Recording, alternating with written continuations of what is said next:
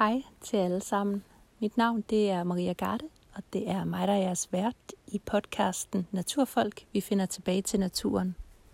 Og tidligere på ugen, da jeg fortalte om forår i Bøgeskoven, der lovede jeg, at der ville komme en lille kort lydbid.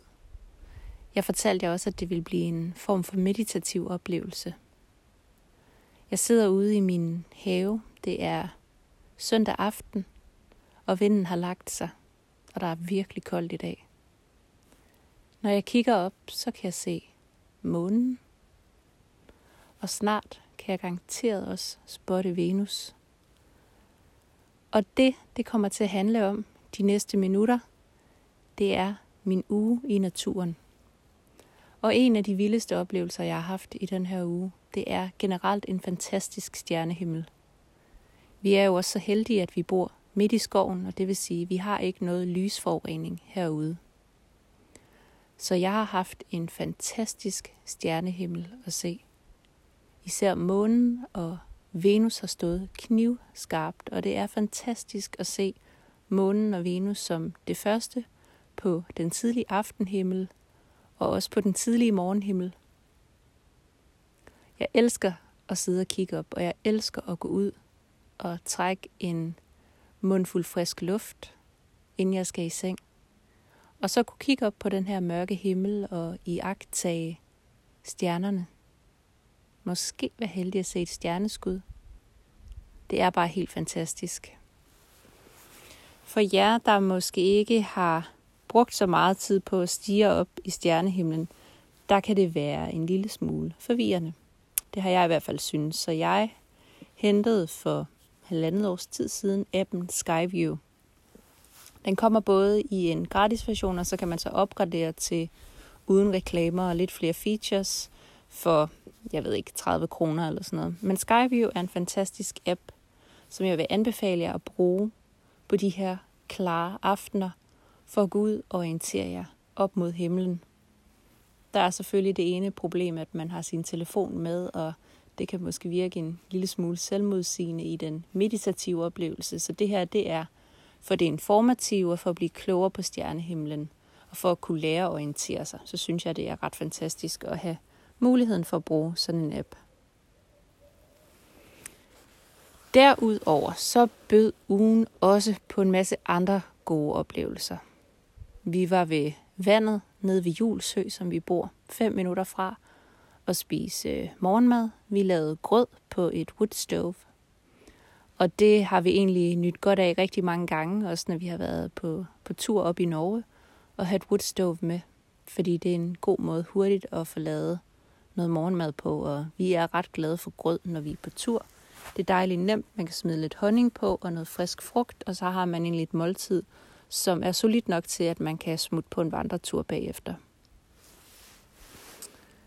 Vi har også haft en vild oplevelse, da vi sad og spiste aftensmad forleden aften.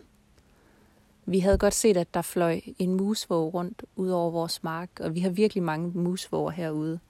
Og så lige pludselig suser den hurtigt forbi vores vindue, og vi kan godt se, at den jager vist et eller andet.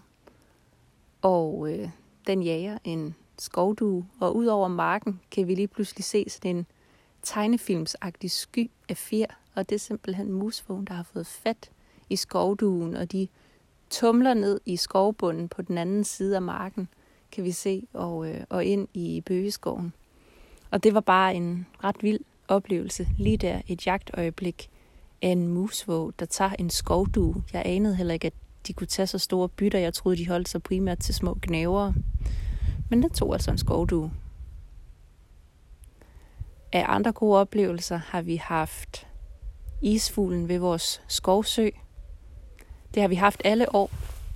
Og her den sidste uges tid, der har vi altså endnu en gang kunne spotte dens nærmest vin, den laver. Meget, meget high-pitch lyd, som kommer fra isfuglen. Den er meget genkendelig i sin lyd, når den suser hen over vandet som en blå pil.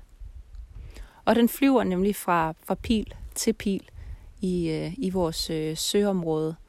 Vi har et par pil, som nærmest hænger ud over vandet, og der ynder den altså at sætte sig og, og fiske fra. Jeg var også meget, meget heldig forleden morgen. Jeg havde taget kikkerten med, og vi var næsten hjemme igen fra skoven, da jeg lige pludselig kan konstatere, at der er nogen, der sidder og hakker i et træ. Og jeg elsker spætter, så jeg skynder mig at stoppe op og orientere mig. Og øh, jeg ser lige pludselig fuglen og får kigger den frem, og kan konstatere, at det er ikke som sædvanligt en stor flagspætte. Dem har vi rigtig mange af herude. Men det er en sortspætte. Og sortspætten, så vidt jeg forstår, er noget mere sjælden. Det er også den største spætte, vi har herhjemme. Den kan blive omkring 45 cm, så det er en ordentlig krabat. Den er helt sort, og så har den rød hat. Det har ungerne også.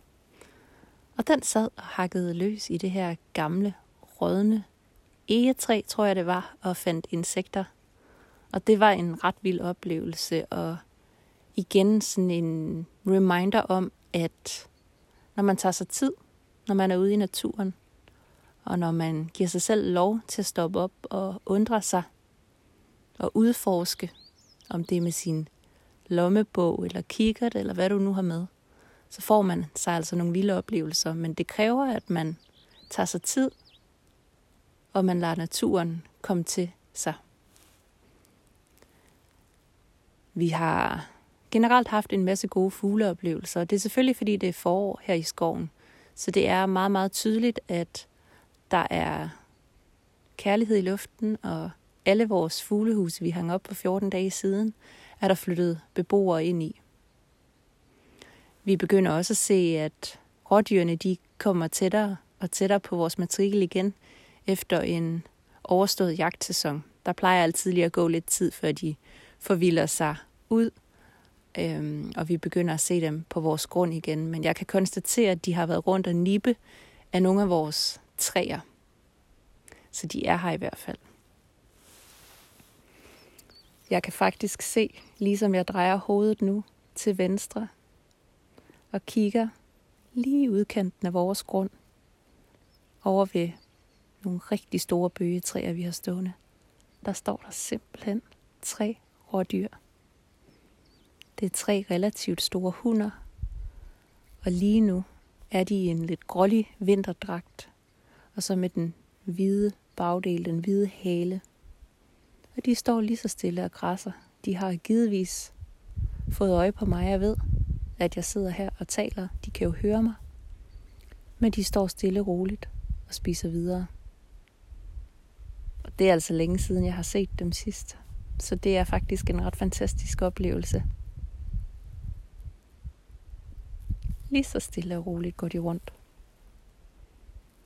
Og det er jo det, der sker, når det er ved at være aftentid. I dag har vi sat ugerne en time frem. Vi er gået til sommertid, og det betyder, at klokken er næsten 8, og der er stadig lyst. Så det betyder også, at jeg ret sent på aftenen stadig har lys nok til netop at kunne få sådan en oplevelse at rådyrene kommer frem fra skoven. Det har selvfølgelig også noget at sige. Jeg bliver længere op, jeg bliver længere tid ude, og derfor får jeg også nogle andre naturoplevelser. Og det er bare en fantastisk oplevelse. Det har vist generelt været en helt god uge her i skoven.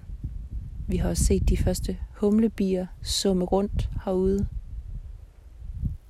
Og generelt kommer det hele til live. De hvide anemoner.